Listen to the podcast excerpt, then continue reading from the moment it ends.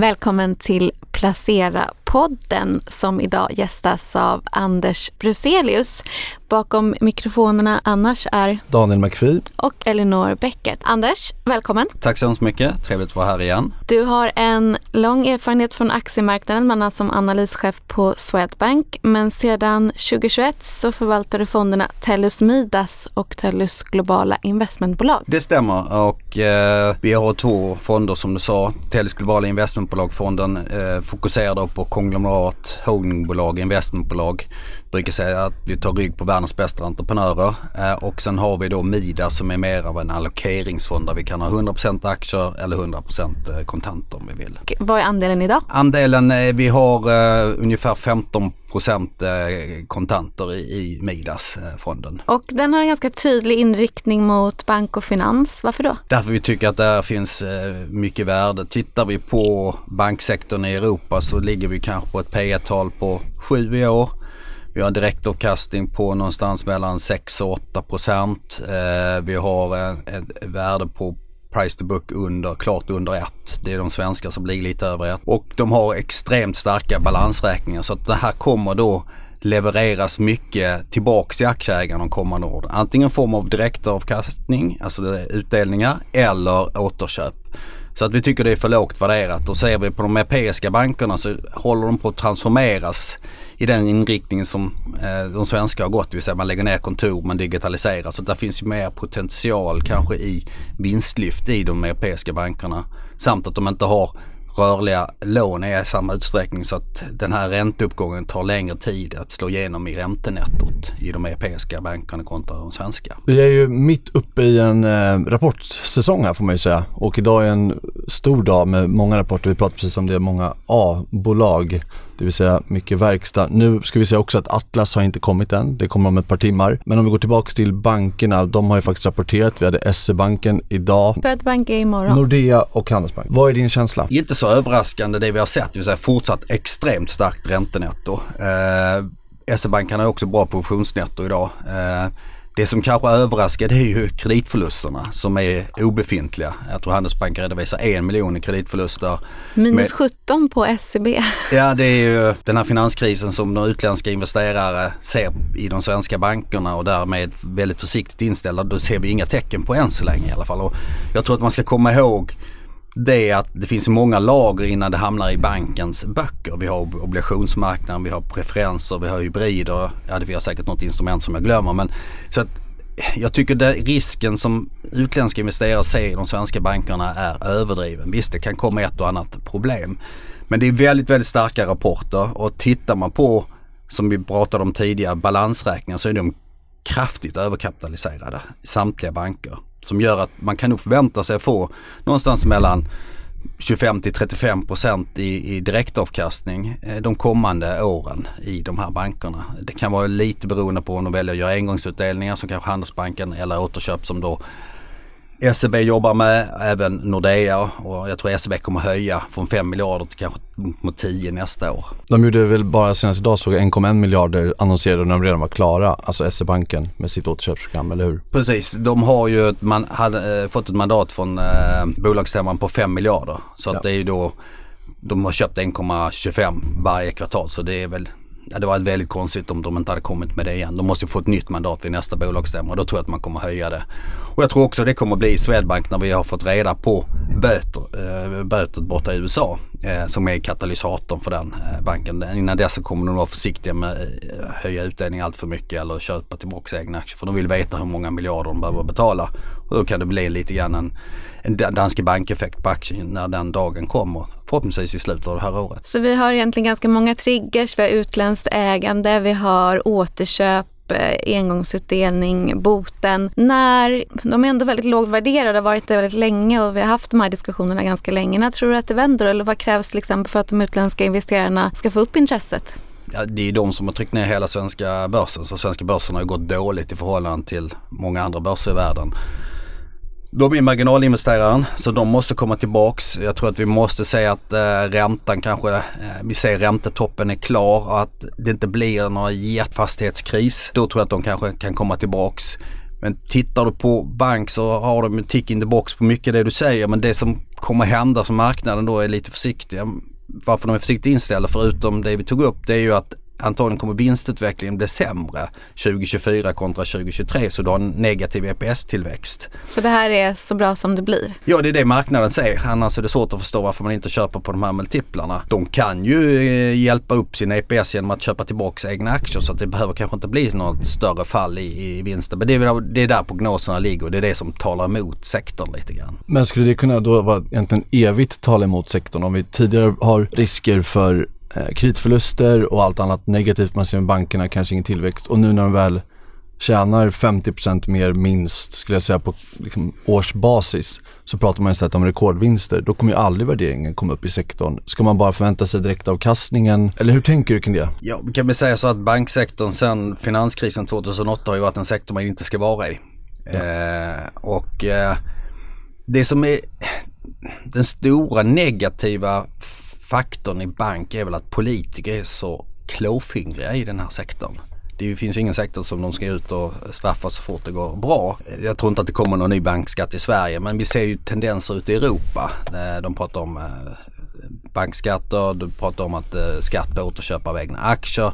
Europa är på fel väg. Nu kanske det kommer gälla hela, hela aktiemarknaden i vissa länder men det gör ju att det kommer alltid finnas en rabatt i förhållande till vad den borde betalas till. Sen kan ju inte bank växa särskilt mycket mer än, än BNP. Eh, och nu ser vi också att, ja vi ser ju fastighetsmarknaden i Sverige, att den är svag och det blir inte så mycket volymtillväxt på, på utlåningen.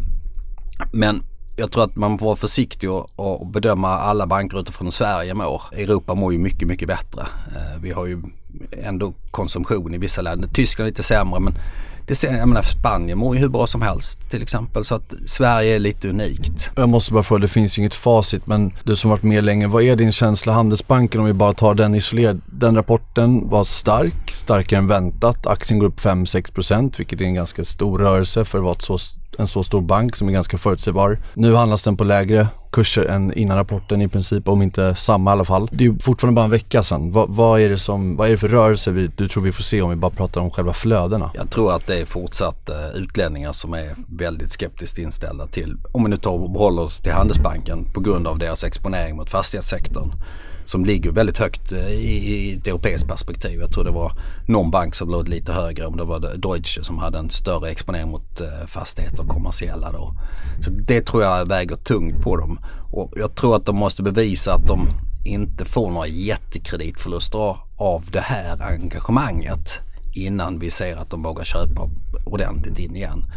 För tittar man på, som vi har pratat om nu tre, tredje gången, tittar på siffrorna så ser det fortsatt väldigt bra ut. Men det är historia och det är ju marknaden ska ju prissätta framtiden. Och där finns det ju det här frågetecknet. Vi hoppar vidare direkt från banker. Det är som du säger, vi har pratat om det mycket och det har varit lågt och rätt länge så vi får bara vänta tills sentimentet förändras om man nu äger dem. Gå in på verkstad. Nu kommer Atlas idag. Vi har redan fått Sandvik, vi har fått Alfa i morse. Vad är din spontana känsla? Ja, återigen ett väldigt solitt och bra kvartal ifrån i princip alla. Även om ABB var ner ordentligt på rapporten så var det en bra rapport. Inte särskilt eh, konstigt med tanke på de orderböcker de har haft. De betar ju av dem så att det är bra försäljningssiffror. Vi ser på marginalen att försörjningskedjorna fungerar bättre och bättre. Eh, vi ser dessutom att den prisjustering de har gjort slår igenom samtidigt som insatsvarorna har fallit i pris. Så du får ju en marginalexpansion. Sen som lök på laxen så har du ju då valutan också som, som hjälper dem. inte alla men ett antal av dem. Så att det som rapporterades var bra. Det som man har varit orolig för hela tiden det är ju ska då inköpschefsindex synas i orderingången. Och där kan vi säga att där det syntes, där fick de betala ett högt pris. Eh, Alfa Laval idag är plus 9 om jag läste rätt. Starkt. Eh, förvånansvärt bra. Eh, Volvo var väl lite bättre än det man hade förväntat sig och även Autoliv justerade upp. Så att där gick, såg vi en kursuppgång på rapporten. Sandvik, ja lite soft på, på orderingång men det är det, det är det kortcykliska som är, som är dåligt. Det är, alltså tittar du på försvar, flyg, eh, energi, eh, långa projekt, gruvor så går det ju fortsatt väldigt, väldigt bra.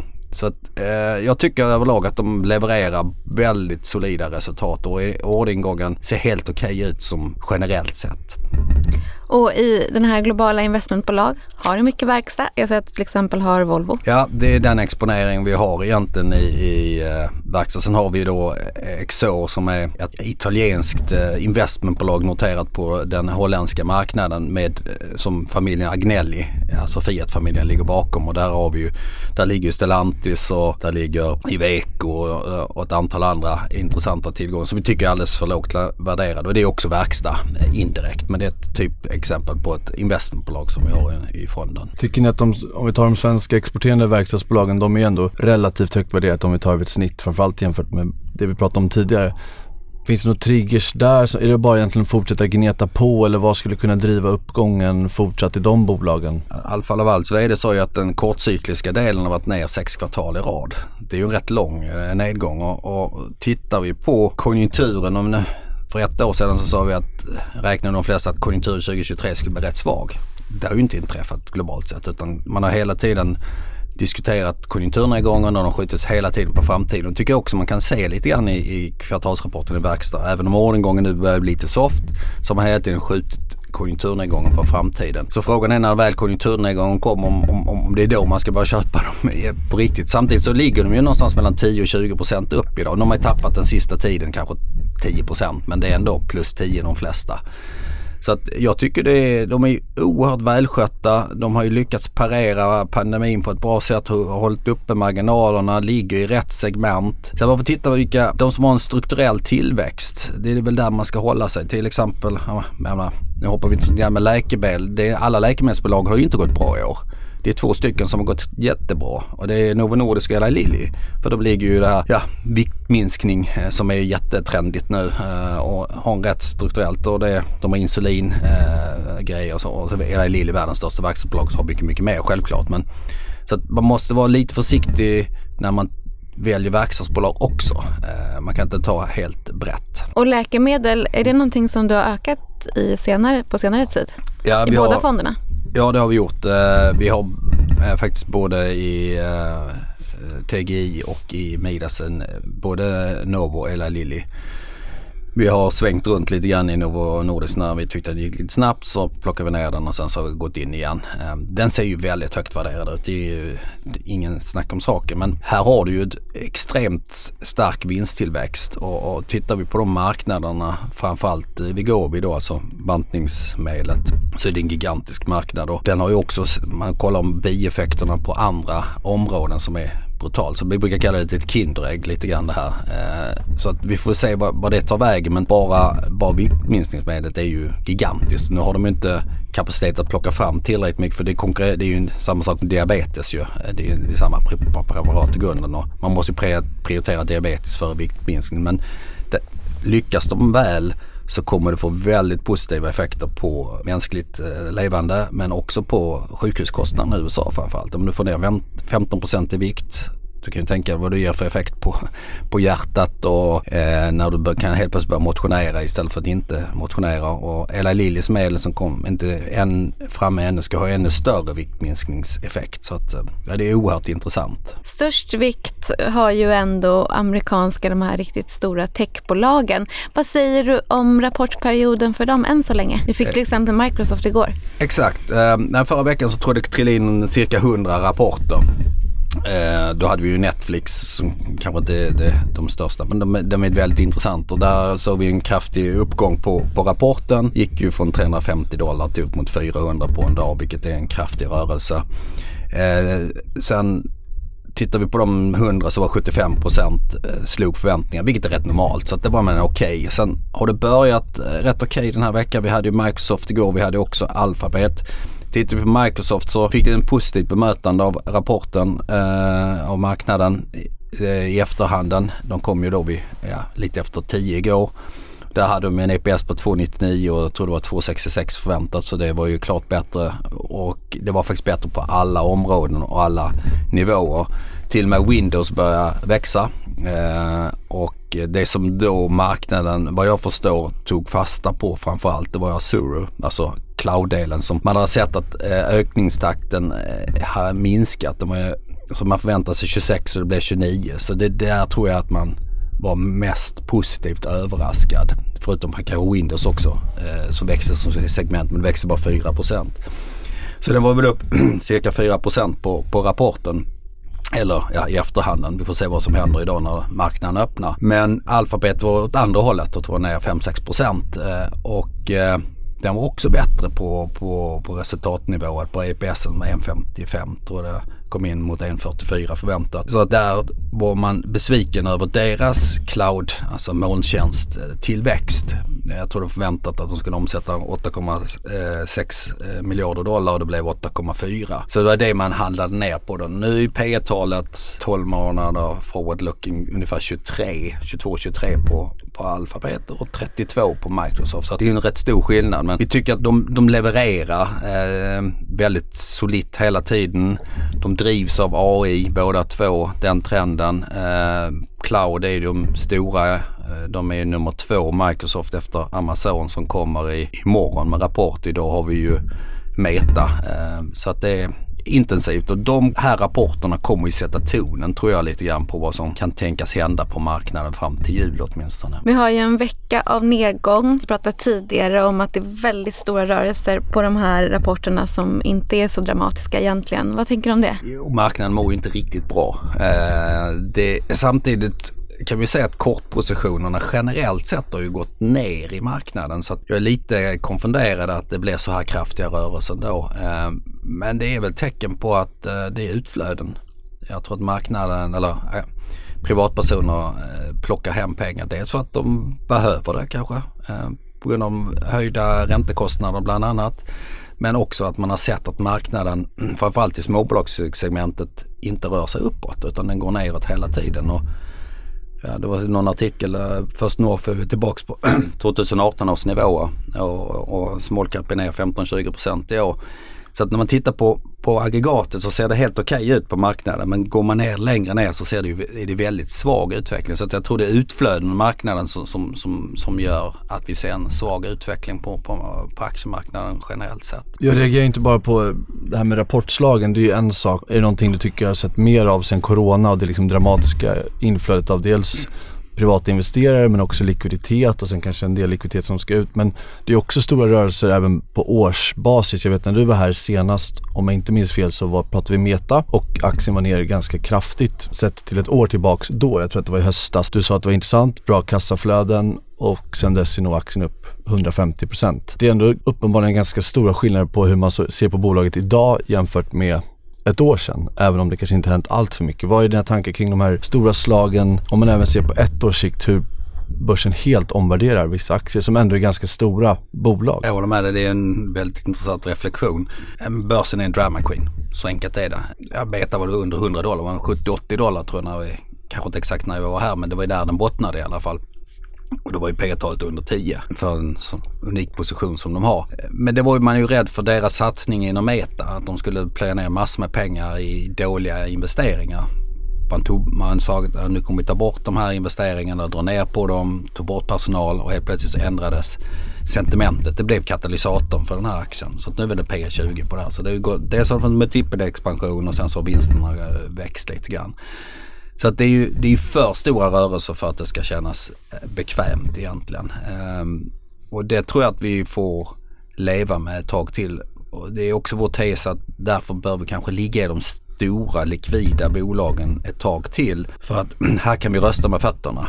Framförallt vi, vi är inte sådär eh, jättestora men där kan man alltid säga okej okay, nu vill vi inte ha det här längre. Går du in i ett mindre bolag som kanske är minst lika intressant så finns det ingen likviditet. Eh, så, och det gör det ju att det blir ännu slagigare eh, prissättning på aktien. Det går upp och ner för mycket. Helt plötsligt kanske bara behöver sälja för att du har ett utflöde i, i din fond och då trycker du den här aktien. Så att vår strategi är väl att vi ligger fortfarande i väldigt eh, likvida stora bolag som ligger rätt strukturellt eh, som tycker de här big tech i USA ligger väldigt strukturellt rätt. Även om värderingen ser lite högt, högre ut och det är en, enligt Bank of America den mest eh, crowded trade just nu att ligga big tech. Även om den har gått ner lite grann. Så det är ju en risk och värderingen är också lite hög. Men jag tycker att de levererar och vinsten växer så pass bra så att jag känner mig inte jätteorolig. Men det är klart att där ligger vi och följer väldigt eh, nära marknaden och dessutom så följer vi ju tioåringen i USA som alla andra gör. Så det är ju inget unikt att säga det här utan det är väl den som styr marknaden. Den var uppe över 5 i veckan och nu var den ja, 4,85 eller någonting sånt igår. Jag vet inte var den står just nu i. Och när du var här då för eh, ett år sedan då sa du att ja, men om ett år då kanske vi har nått den här räntetoppen. Vi till och med kanske har sett den första räntesänkningen och där är vi ju inte riktigt än. Men hur ser du på den tajmingen nu? Börsen är ändå framåtblickande och eh, en eventuell sektorrotation framåt då?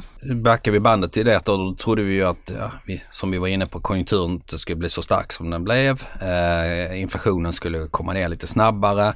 Nu ser vi att inflationen i USA är under 4 procent, jag tror 3,7 senast och eh, produktionsprisindex är klart under eh, 3. Så att inflationen är på väg neråt. Eh, Fed har lyckats få marknaden att eh, tro att det är higher for longer. Jag är tveksam till det. Eh, vi har ett val nästa år i USA som också kan stöka till det lite grann. Så jag tror att vi kommer se räntesänkningar under första halvåret eh, nästa år. Jag tror marknaden eh, räknar först under andra halvåret men det, vi har ett val. Jag tror inte att man vill göra för mycket i precis när vi närmar oss valet. Så att ur det perspektivet så borde man ju köpa aktiemarknaden. om, nu, om inte räntan räntesänkningen är ett resultat av extremt svag konjunktur. Och det tror jag inte det är för att konsumtionen i USA är upp 4% BNP är skitstark. Biden har ju öst in pengar i systemet med sina stimulanspaket. Så att jag tycker väl att det börjar bli intressant att kliva in i, i kanske det som är lite mer räntekänsligt. Eh, men marknaden... Cyklisk tillväxt. Ja, tillväxt, tillväxt, fastigheter är, tror jag att man ska vara lite mer på tårna. Men där skulle jag vara extremt selektiv. Eh, jag skulle våga i så fall köpa de stora fastighetsbolagen som Castellum skulle jag börja med. Sen kanske titta på något ytterligare. Jag tycker också att det är intressant att se marknadens reaktioner på eh, skogsbolagen. Eh, Stora Enso var upp kraftigt. Resultatet är ju en, ja, det är i princip obefintligt. Eh, Billerud likaså. Men man ser tendenser till att massapriset har bottnat ut. Det här kanske är första signalen på att konjunkturen håller på att vända uppåt. Vi får se även i Kina, vi får se om det bara är en lagerjustering eller om det är tecken på en riktig uppgång. Men konsumtionen i Kina är ändå upp 4-5 procent i år. Så att det är en viss tillväxt där borta. Så att eh, ja, jag, tycker det, jag tycker marknaden börjar bli intressant men flödena talar emot det argumentet just nu. Och nu lite ledande fråga, men det är inte så att du är rädd för det vi var rädda för i höstas. Jag vet att börsen var ner 30 Stockholmsbörsen i alla fall, fram till oktober och det var mycket oro kring inflation, räntor, konjunkturen. Det är inte så att det är det vi faktiskt får se det vill säga i verkligheten nu och att det är det vi handlar på. Att det är för enkelt att köpa marknaden nu av samma argument som man köpte i höstas. Mm. Förstår du Ja, jag, förstår, jag, jag förstår eh, resonemanget. Men eh, jag tittar lite grann. Vi är väl upp en 5-7% på OMX ungefär sen, sen ett år tillbaka. Så tittar vi på de utländska börserna så är vi upp 10-15%. Så det är en eh, normal avkastning ska vi säga. 8% ska man förvänta sig. Det är ränta, riskfri ränta plus eh, riskpremien då. Jag tycker ändå att inflationen har väl överraskat på den negativa sidan att den har varit mer stickig än vad jag själv trodde. Att den har legat kvar längre på en högre nivå. Sverige är unikt så vi, vi får titta på resten av världen för att kunna ge en mer nyanserad bild. För här, här, här slår det mycket hårdare. Inflationen är högre, räntorna är, är, påverkar ekonomin mycket större. Så det var ju ner 30 och, och marknaden gjorde ett rally från ja, oktober fram till februari. Sen har det varit rätt tråkigt, Sen har det gått upp lite grann men trendat neråt. Jag tror att jag förväntar mig att vi får en, en softlandning i USA. Jag är mer orolig för Europa. Jag tycker vi ser svaga, svaghetstecken där. Vilket kan också betyda att ECB kanske blir den första som sänker räntan. Du har ju historiskt sett aldrig varit så så att då sticker man ut hakan och säger att om, om det blir så. Men det skulle kunna vara en positiv katalysator till, till, till aktiemarknaden i Europa. Visst, den stora oron är ju den amerikanska räntan eftersom det gör att det är klart intressant att köpa obligationer när de har 5 ränta. Och du har en realavkastning kanske på 2% Det blir jobbigt att göra eh, ett riktigt bra jobb som eh, att förvalta aktiemarknaden i, i det konkurrensperspektivet så att du får 5 riskfritt. Så det är ju det som Räntan måste komma ner för att flödena ska vända tillbaks igen och så att flödena till Sverige ska komma tillbaks.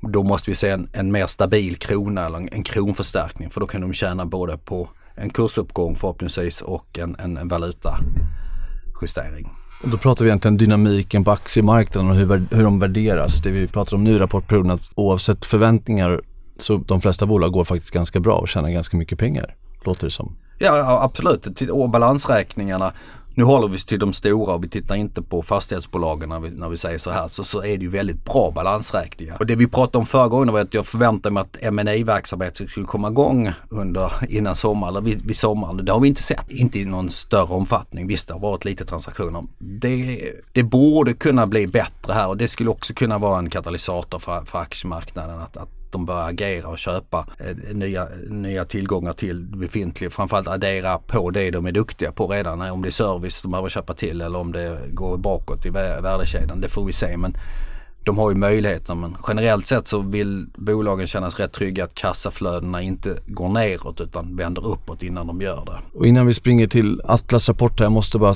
kort fråga. Vi pratade lyxbolagen nu här senast. Uppenbarligen bolag som är bra på att tjäna pengar. De har gått lite trögare. Vi fick, ska vi se, Hermes, Hermes igår va, som var ändå väldigt stark och aktien gick upp. Men LVMH som har varit en favorit i sektorn hos många har aktien i alla fall gått lite sämre och rapporten var väl lite svagare än väntat. Eventuellt lite Kina som inte är lika starkt som önskat. Vad, vad är din tanke kring de så kallade lyxbolagen i dagsläget? Ja, man får som det låter lite som en papegoja här men man, man var selektiv. Man kan inte köpa rakt av vad som helst inom lyxsegmentet. Caring har ju sina problem med, med Gucci. Du äger LVMH i Investmentfonden? precis och där har vi gått ner lite grann. Vi ägde Caring tidigare också, den har vi sålt ut. Tittar vi på LVMH idag så, så okej, okay, eh, de växte med 11% i kvartalet. 4 eh, under marknadsförväntningar så det var en besvikelse. Marginalen på ebit-nivå ligger fortfarande över 25 jag tror det är 26-27 förväntat. Eh, du kommer ha en EPS-tillväxt på 10% kanske någonting sånt. Nu har aktien kommit ner. Eh, jag tycker det är intressant läge över tid att äga den här aktien. Ehm, just nu så har de ifrågasätts som lite grann precis som du var inne på Kina. Kina kanske inte var den stora negativa överraskningen. Det var framförallt Europa som var svagt okay. i, i rapporten lite positiva signaler i USA ändå. Eh, att de bör konsumera igen. Nej, jag tycker det är ett spännande och intressant case. Det är ett konglomerat med 76 olika varumärken så du har ju en rätt bra spridning och otroligt duktig på att leverera bra eh, marginaler och avkastning också. Så att eh, den tror jag att man ska ha i en, en långsiktig portfölj. Man kanske kan vänta ett tag innan man kliver in. Tack så mycket Anders Bruselius för att du kom hit. Tack själv. Tack snälla.